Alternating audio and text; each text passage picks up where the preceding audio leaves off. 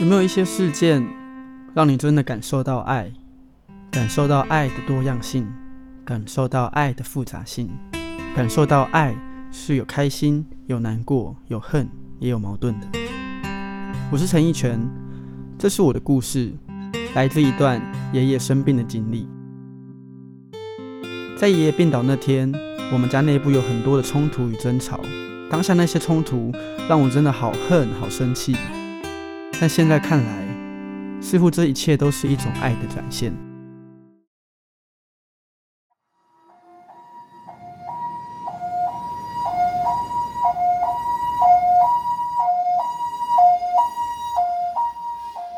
二零二一年十一月，爷爷因为帕金森氏症发作，在上午的时候往后一跌，撞到了头。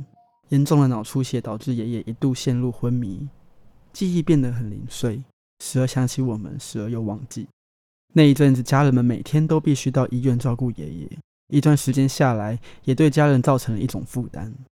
随着病情的好转，似乎有机会能转到离家较近的医院，家人们一方面开心爷爷的病情好转，一方面也开心着照顾爷爷的重担，似乎可以因为距离的关系而变得比较轻松。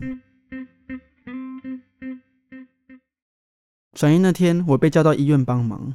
一到现场，我就发现情况不太对劲。爷爷的眼神涣散，身体状况似乎没有好转的迹象。我问道：“这不能转院吧？需要再请医生来看看。”但身为主要照顾者的舅舅，就是坚持要当天转院。我抱起精神不济的爷爷，将他移动到轮椅上。移动的过程，他吐了。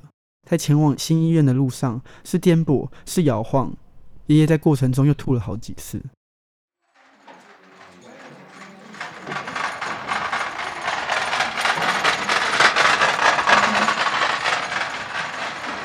爷爷的情况比想象中的更糟，意识不清，脑出血的状况很严重。当下，我们被医生狠狠骂了一顿。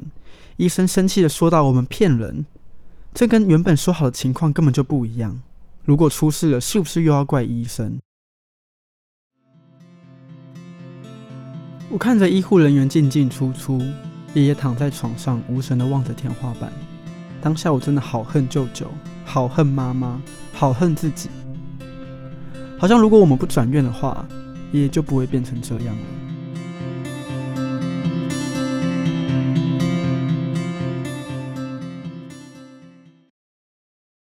爷爷在我小时候的印象是严肃的，并非那种会塞钱给孙子的爷爷。只记得小时候，我为了跟表哥玩，到了爷爷要接表哥回家的时间，我还不愿意让爷爷把表哥带走，只顾着玩，而把爷爷锁在门外，这让爷爷好生气，好生气。爷爷更因此叫我从此不要再回去，而妈妈也因为这样被爷爷骂，妈妈甚至气到一阵子都不再带我们回家。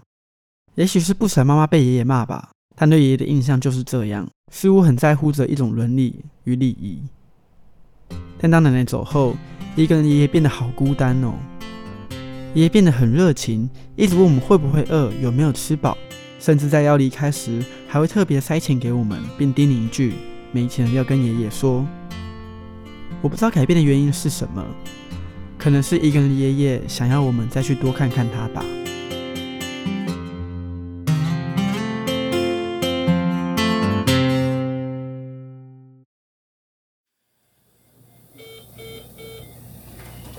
爷爷最终还是没有醒过来，一连串的开刀、治疗与评估，最后没有了意识，被转到长照中心。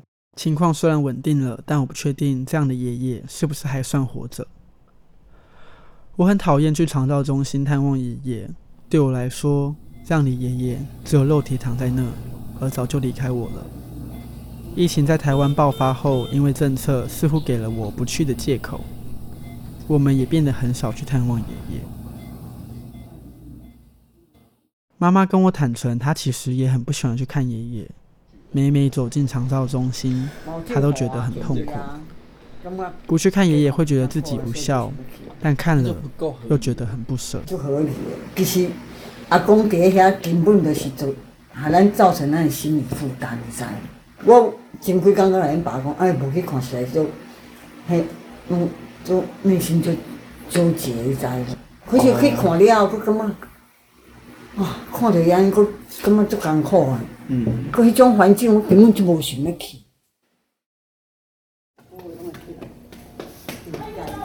隔了很久，我又跟妈妈一起去探望爷爷。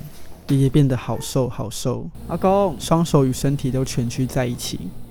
我捏捏爷爷的手，那个手因为长久没动而浮肿，失去了弹性。每次跟妈妈去看爷爷，妈妈都会在爷爷的耳边说道：“赶快跟佛祖走吧，不要再不舍了。”看到这，我都会觉得好难过。难过，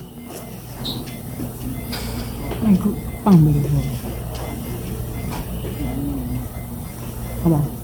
你放下，放下，别去做，别去做去，好不好？你莫管你啊，糟蹋自己。